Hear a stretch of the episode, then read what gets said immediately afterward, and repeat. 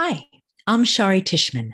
And I'm Dave Perkins. Welcome back to our podcast series, Thinkability. If you've been listening along, you might remember that we switched things up in the last episode. Dave interviewed me on a topic close to my heart, the theme of slow looking. And today I'm going to return the favor and interview Dave on a topic that's close to his heart, the theme of understanding. As some of you may know, Dave has thought and written a lot about this topic, and his particular focus today is on understanding and its relationship to thinking. He's calling the theme Understanding in Action. So I'm curious to ask Dave three big questions. First, what is understanding, anyways? What does it really mean? Second, how can we tell when we understand something? Is it always so obvious? And finally, the education question how can we foster understanding in ourselves and others? Okay, so let's get going and start with the first question What is understanding? But before we even get started, I can't help pointing out that it's a curious topic to unpack because maybe unlike some of the other things we've talked about in this podcast series, like metacognition or slow looking, we all seem to intuitively know what understanding is. You know, if I ask you if you understand something, you immediately know what I mean. We use the term frequently and easily. We talk about other people understanding things, ourselves understanding things, and it's not a topic we puzzle over very much. But that said, at the same time, it's often put forth as the big goal of learning. We learn things in order to understand them. We try to teach others, others so that they can gain understanding. So even if we think we know what understanding is intuitively, given how prominent it is in our everyday conversation and in the big aspirations of teaching and learning, it really is worth standing back and asking, you know, what is understanding anyway? So, Dave, what do you think? Well, I think that's a great question. And let me just jump right in with an idea about it. We might understand understanding this way. When we understand something, it's being able to think with what we know about it. So there's an idea. What do you think of that, Shari? Right away, I see thinking in the picture and I see how that makes sense, how that that way of framing it really gets at what we really mean by understanding an everyday situation. You know, an example that comes to mind for me is the topic of simple machines. You know, you might be able to give a definition of simple machines, like they're mechanical devices that change the magnitude or the direction of a force, like a wedge or a lever or a screw. But if you can't use the concept of simple machines to explain something, you know, for example, how a seesaw works or a doorstop works, we wouldn't say you understand the topic. So it really thinking with what you know really is prominent there. And you know, for a very different kind of example, if you're learning history and you learn a bunch of events and names and dates and facts, but you aren't able to use those facts to imagine the perspectives of historical actors or to see causal threads between historical events, you can't really be said to have historical understanding. So, just as you say, Dave, when we speak of understanding, we have in mind being able to think with what we know. If you can't, it seems like it's just rote knowledge. So, so where did this idea come from? This great idea. It's been around, I hate to say so, for several decades. A number of years ago in the history of Project Zero, we had a five year project on teaching for understanding. And a keystone of that project was this concept of understanding as something you do, of a kind of performance, something you play out, thinking with what you know. That's interesting. When you say being able to think with what you know, I wonder what kind of thinking you're talking about there. Just about any kind of thinking that reaches beyond only knowing information about something, explaining, finding new examples, using the knowledge to make decisions or solve problems or design or invent something. Mm, I see what you mean. And I like all those sort of kinds of thinking that you mentioned explaining, making decisions, solving problems, and so forth. But what about less obviously thinking oriented activities like, like jazz improvisation? Jazz improvisation is a great example. Now, some people might say, well, jazz improvisation doesn't feel like thinking with what you know. Ah, but what do we mean by thinking? People probably have in mind standard school examples like the very important basic machines you mentioned and explaining and analyzing things with that knowledge.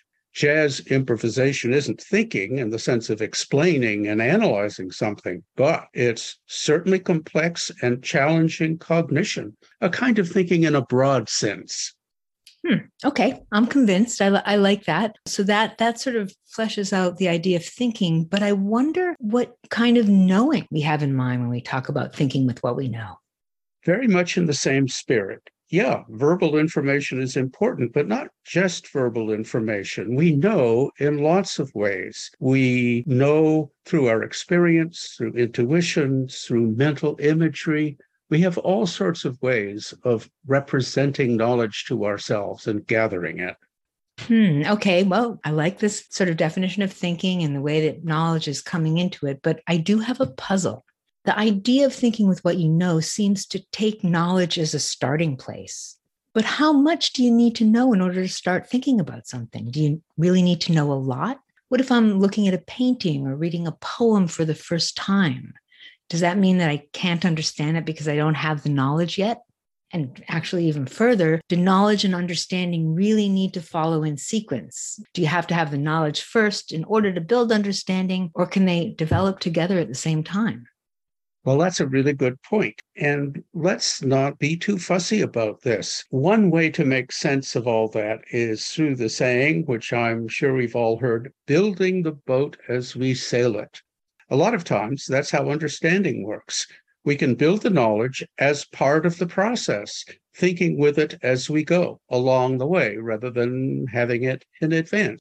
For instance, we can start to understand the painting or the poem as we take it in and go further and further. Kind of reminds me, Shari, like slow looking was the theme for our last session. Yeah, I like that. And I see exactly what you mean. And you know, Dave, I'm remembering that there's a way of picturing this, I think. Yeah, here's a kind of image that's helpful. I call it the core and halo image. Imagine that you have a core of knowledge about something, but around that, there's a halo of different ways you can think with that knowledge. And those ways reach well beyond just displaying the knowledge. So, in the most obvious cases, the core might be information we can describe, say about the basic machine. But the Halo has things we can do with that information, like analyze a device, explain a device, and so forth. That's the Halo. In a more expanded sense, the core can include experiences and intuitions and so on. And the halo can include things like, well, jazz improvisation. An expanding halo. I like that image. It does make me wonder how big that halo can get, though. Can you ever completely understand something? Oh, a tricky question. It's so tempting to say, I understand that completely, whatever the something is. But looking at that more carefully, clearly the halo can reach out and out and out in principle. For a quick example, let's take understanding a poem. Maybe I can interpret it. That's in the halo. I can identify its expressive tactic. Then I can examine its historical context. And I might go on to compare and contrast with other related works. I could examine its linguistic context. I mean, you see, it just goes on and on. There's no end to what might be in the halo and what else we could add to the halo. But if that sounds a little bit overwhelming, the good news here is that your halo does not have to go on and on. We understand the poem or other things sufficiently for our situation. We don't have to understand everything. Huh. That's a relief. And all of that makes sense as a deeper dive into what understanding means. But forgive me, I can't help asking the so what question. How is this understanding about understanding helpful? As we mentioned earlier, we all have an everyday intuitive sense of what understanding means without talking explicitly about thinking with what you know. How can this analysis really help us? How can we tell when we understand something? Is well, what's tricky here is that intuitive understanding isn't always so on target. One interesting take on that emerged from the project I mentioned earlier we found that students in various classrooms we worked with often identified understanding as simply knowing a lot about something. They didn't have this sense of being able to use it, think with it, apply it. They viewed understanding as mostly the core, a clear core of knowledge. What might be in that halo was just not on their mind. That sounds familiar. You know, I think that's a familiar problem with education. The ideas is sometimes, or at least the implicit ideas that all students need to do is sort of get the facts and get the routines, remember them. And it's not that understanding isn't important, but it gets assumed that some magic alchemy will happen. If students get facts and routines, something will coalesce in their minds and they'll just be able to use them or at least use them with a little practice. But that sort of magic coalescence doesn't really happen all the time. Just as an example, in the study of history, just knowing a set of important dates isn't going to necessarily add up to understanding the spirit of the historical times, understanding the power dynamics at play, the multiple players and perspectives, and so on. That really makes the point. And it reminds me of another similar thing. Sometimes we think we understand something, we have that intuition of understanding just because it seems so familiar and comfortable. In fact, this is an area that's seen some investigation in the literature, and there's this concept called the illusion of explanatory depth. Sounds menacing, doesn't it? Here's a classic example in one experiment, people were asked whether they understand bicycles and how they work. And, you know, most people have ridden them a lot and feel they understand them. And they say, yeah, sure, I understand how bicycles work. Okay, step two, not close to a bicycle, but just here on this table, can you sketch a bicycle and explain how the parts work together to allow you to ride it? It turns out that a lot of people quickly fall apart what they sketch is clearly unworkable and they're totally confused about what the chain does and what these handles do and so forth and so on. They end up saying, you know, I thought I understood how bicycles work, but now I realize I really don't. I see exactly what you mean. In fact, I think I might be one of those people. I'm not sure I could really sketch it out, but I can ride. And it's true that we often do use things perfectly well without necessarily understanding them deeply, like riding a bike or, or even driving a car or even being able to speak a language. So, what difference does it make whether we really understand the things we use relatively successfully every day? That depends on what the thing is. In practical terms, for something like a bicycle or a can opener, it doesn't matter much. But the same findings apply to things with much more importance for our understanding. Here's an example the Affordable Care Act, casually called Obamacare. Some of this interview based research shows that a person might be for or against the Affordable Care Act, which is kind of controversial in some quarters, and they say they understand it. Ah, but like the bicycle, when you ask them to spell out how it works, uh-oh, they find they don't have much to say. They actually don't have much granular sense of just how it works. And interestingly, that leaves them to soften their position for or against because they realize, well, you know, I really don't understand the Affordable Care Act as well as I thought. So now I'm a little hesitant about saying I'm for it or I'm against it the illusion of explanatory depth. It's a great example. I, I see what you mean. And I guess I hear you saying that our casual, everyday sense of understanding works okay some of the time, but is also sets a kind of a trap, the illusion of explanatory depth trap. It's easy to overestimate what we really understand, and sometimes in important cases. It strikes me that force of opinion is a similar pitfall. If people around us, and even ourselves, have very strong opinions about an issue, it's easy to mistake strength of opinion as depth of understanding. And I think this happens a lot in politics. People can have very strong opinions about issues that they may not understand very well, but if they're surrounded by people who have similarly strong opinions, it can kind of bolster our sense that you get it, even if you may really not. Yeah, that's it. So I guess we really have to ask ourselves if we want to be sure. We have to ask ourselves the question framed as you did How can I think with what I know about this? How can I think with what I know about Obamacare or any other issue Can I explain it beyond just repeating a few sentences about it or a definition? Or, or can I explain it beyond stating a simple stance or an opinion? Can I do something complex with the knowledge I have? Can I solve a problem with it? Can I think of new cases? Can I ask really good questions about it? Questions that use the knowledge I have to sort of shine a light on aspects of the topic that invite further understanding. Okay, well, I guess we've kind of touched on our first two questions. So this leads us to our last question. How can we intentionally, even strategically, foster understanding in ourselves and others? Suppose I want to build an understanding of something for myself, or maybe I want to help others build an understanding as a teacher, or maybe just as a friend or a colleague. What does the thinking with what you know frame say about that? The perspective I've been sketching has an answer to that in three words build the halo. I have to go further than just bundle up some information about the topic. I have to practice explaining it, explaining other things with it, using it to make decisions, using it to solve problems, to invent something, to create something.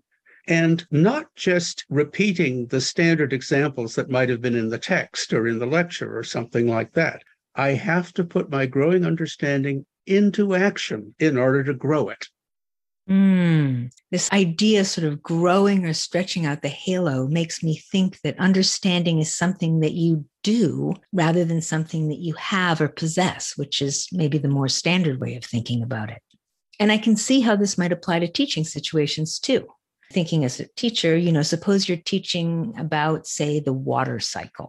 It's not enough that students have the information that the water cycle is a cycle of evaporation, condensation, and then precipitation knowing that isn't really enough for understanding. Students need to be able to do something with that information, maybe even at a macro scale, a micro scale, from explaining what would happen when you're doing the dishes and you put the top on top of a jar before drying it thoroughly, what might happen to the water then, to predicting what might happen to a local ecosystem if you drain a pond or dam a river. These are the kinds of things that can be thinking with what you know. And Dave, if I recall correctly, a kind of framework to support teaching for understanding in this way came out of the project that you mentioned. Yeah, there's a framework. There are various details, but at the top level, we have just four big organizing ideas generative topic, understanding goals, understanding performances that's the thinking with what you know part, and ongoing assessment. So, just to wrap that in an example, let's take your case of the basic machines again levers, inclined planes, pulleys, and so on. Generative topic. Well, as a teacher, maybe I pick that. Why? Because it's so fundamental and explains so much about the everyday world we live in and how it works. And then there's understanding goals. I ask myself, what do I want us to come to understand about that? For instance, one goal might be to understand better the ordinary world around us with its devices like can openers. Another understanding goal might be understanding how basic machines appear in devices that look very fancy, like jet planes. And another understanding goal might be where in our various gadgets and so on do the basic machines not apply? Where do other things provide the basis of operations? That might be three, there could be others. What about those understanding performances? Well, one might be pick three ordinary devices around the house that we haven't talked about in class, choose your own, and explain them in terms of the basic machines. We could easily see how others could come into play, like looking for examples in sports. So those are the understanding performances and ongoing assessment. The principle there is pretty simple, not some test at the end as the entire process of assessment, but taking the pulse of progress in various ways, tracking students' increasing understanding day by day, often informally, so we can all do course corrections. So there are the biggies generative topic, understanding goals, understanding performances, ongoing assessment. They, sound familiar to me, and it just it, it just reminds me what a powerful framework it is. all of this makes me wonder how the thinking with what you know approach speaks to today's world. As you mentioned, the original project took place a few decades ago. So, what strikes you, Dave, about then versus now? Ah, yes. Well, one particularly important consideration concerns the current plague of misinformation and biased information we need to understand not only a particular idea or event or whatever, but understand how the picture might be messed up by bias, misinformation, dramatic stories that get relayed through the internet mainly because they're dramatic. In other words, we need a critical understanding rather than just an accepting understanding. For instance, in school, when the text offers Newton's laws, we don't usually try to understand the laws critically, are they really all that valid? What are their limits? That's an interesting conversation, actually, but it's not in the foreground. But for many ideas we get from the internet or everyday conversation these days, we might want to reach for a critical understanding rather than just an accepting understanding. That's one answer to now versus then. I'm sure there are others. I'm convinced by that. I, I, I, surely agree that now is a good time to reach for critical understandings. You know, and I'm also thinking back to what we were saying about how being surrounded by strong opinions can mislead you into thinking you understand an issue. Thinking about the now, people often talk about how we're in an era of polarization. Maybe one thing that's different now is the heightened need to be alert to whether there's a depth of understanding behind strong opinions, our own as well as others. Okay, let's stand back and try to sum up some of the ideas that we've been talking about. Just to start, we began with the question, what is understanding? And as I think back, what stands out for me is the, that the answer boils down really simply to this understanding is something you do, not that you have. And that's where understanding and action, your big theme, comes in, Dave. Understanding is a matter of being able to think with what you know, not just know it. And we want to add that know and think here have a very broad sense. Know includes verbal knowledge, but also knowledge from experience, images, intuitions, and so on. And think includes familiar kinds of thinking like explanation and decision making and problem solving, but also creativity and in the moment kinds of thinking like jazz improvisation. Mm-hmm. And to go with that, we have your lovely core and halo image. You know, the idea that there's a core of knowledge and the halo around it that can expand and expand represents what you can do with that core. Yeah. Then there's that second question How can we tell whether we understand something? The big point here is that sometimes we fool ourselves. Sometimes people think understanding is just a matter of knowing something well. But it turns out that they can't do that much thinking with what they know. And sometimes we have a kind of illusion of understanding something that comes from familiarity. But if pressed, well, we can't even explain very well the illusion of explanatory depth. Really, the ultimate test is thinking with what you know, thinking well beyond the core of information you have. And that gives us all a way to check out whether we really understand something and how far we understand it. Mm. And then lastly, we have the education question, the question about fostering understanding in other people as well as ourselves. And we've already said this question almost answers itself. That halo, as you say, has to be exercised by actual thinking, trying to explain, solve problems, ask good questions, make decisions, and so forth. And those sorts of thinking build the halo as you go build the boat as you sail it.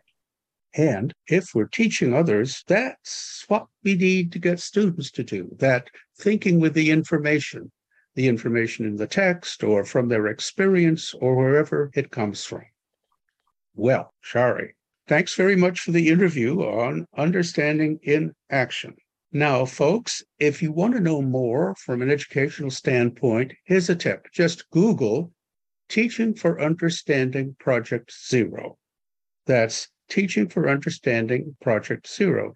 And that will get you to a page with various resources and articles and other notions that you can tap into. Now, finally, the big question of the day what's next?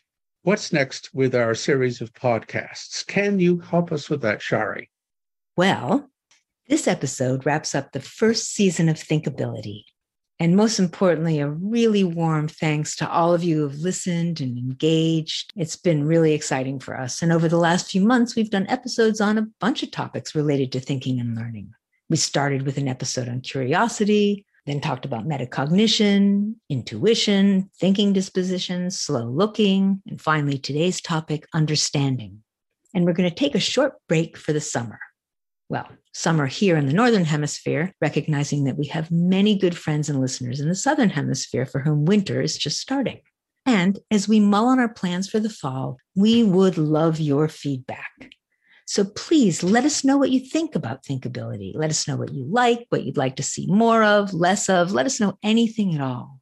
You can reach us on the usual channel Twitter at ThinkabilityPZ, via the Substack platform where the podcast is hosted, or on any of the Project Zero website social media channels. And since we really are eager for your feedback, we'll probably reach out to you again over those channels later this summer. So stay tuned and be in touch anytime. We always love to hear from you. And thank you, all of you, again for listening. See you later, Dave. See you later, Shari.